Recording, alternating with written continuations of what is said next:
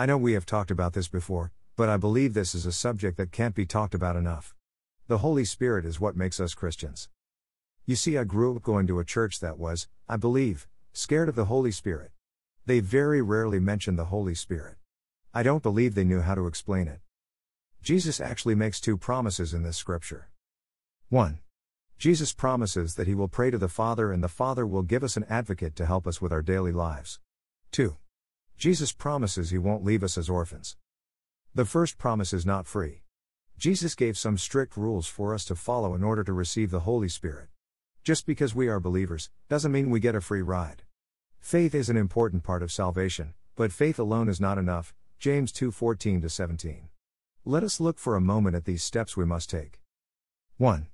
We must have a pure heart. We must repent of all our sins and give them to Christ for the forgiveness he gave us by his blood shed on the cross of Calvary. 2. We must believe in Jesus as our Savior, John 3:16. This is the faith we must have to move those mountains. Until we become Christians and receive the Holy Spirit to help us, we must have that faith of a mustard seed, Matthew 17:20. Without that faith, we can't keep our hearts pure for the Holy Spirit to enter. 3.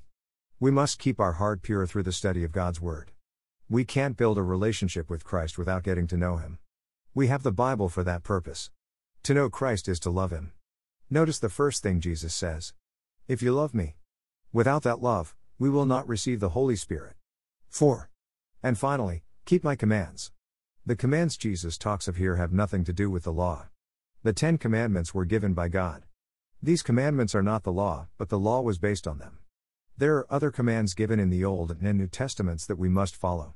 These commands are in addition to the law. Remember, all scripture is given by God, 2 Timothy 3:16-17.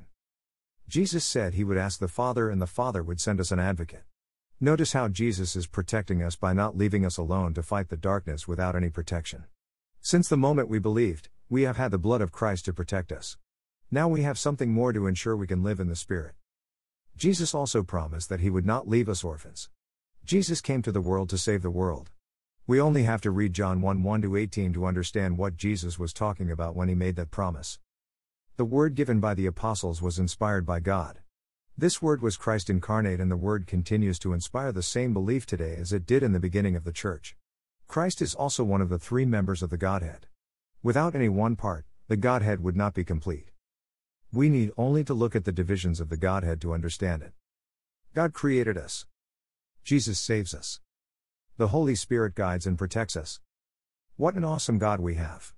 Without God, we would still be moving around in darkness with no purpose in our lives. God is more than salvation to us. God is our reason for living, our reason for kindness, our reason for forgiveness. Without God, we would be nothing again.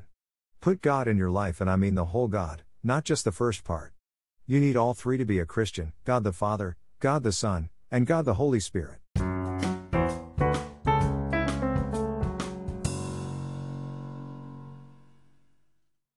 Communion.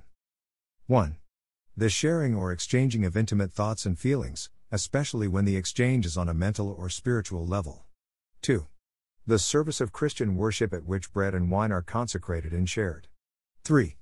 A relationship of recognition and acceptance between Christian churches or denominations, or between individual Christians or Christian communities and a church, signified by a willingness to give or receive the Eucharist. What is the meaning of communion, and why do it?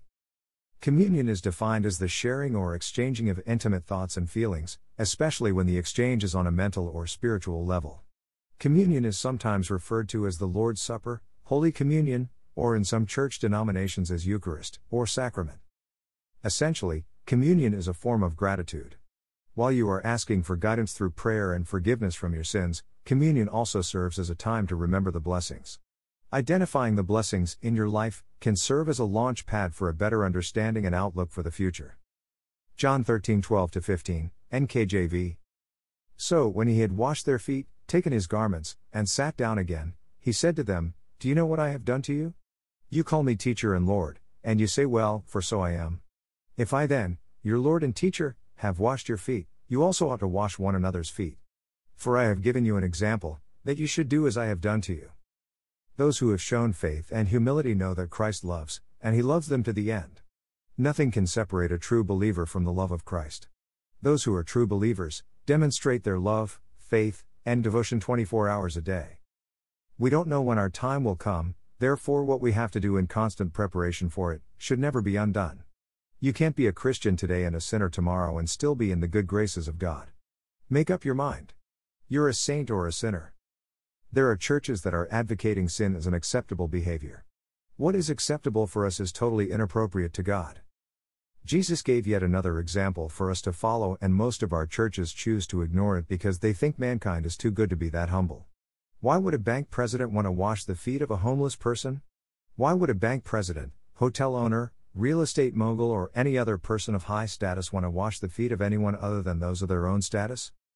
Why would the King of Kings want to shed his blood to save a sinner like you?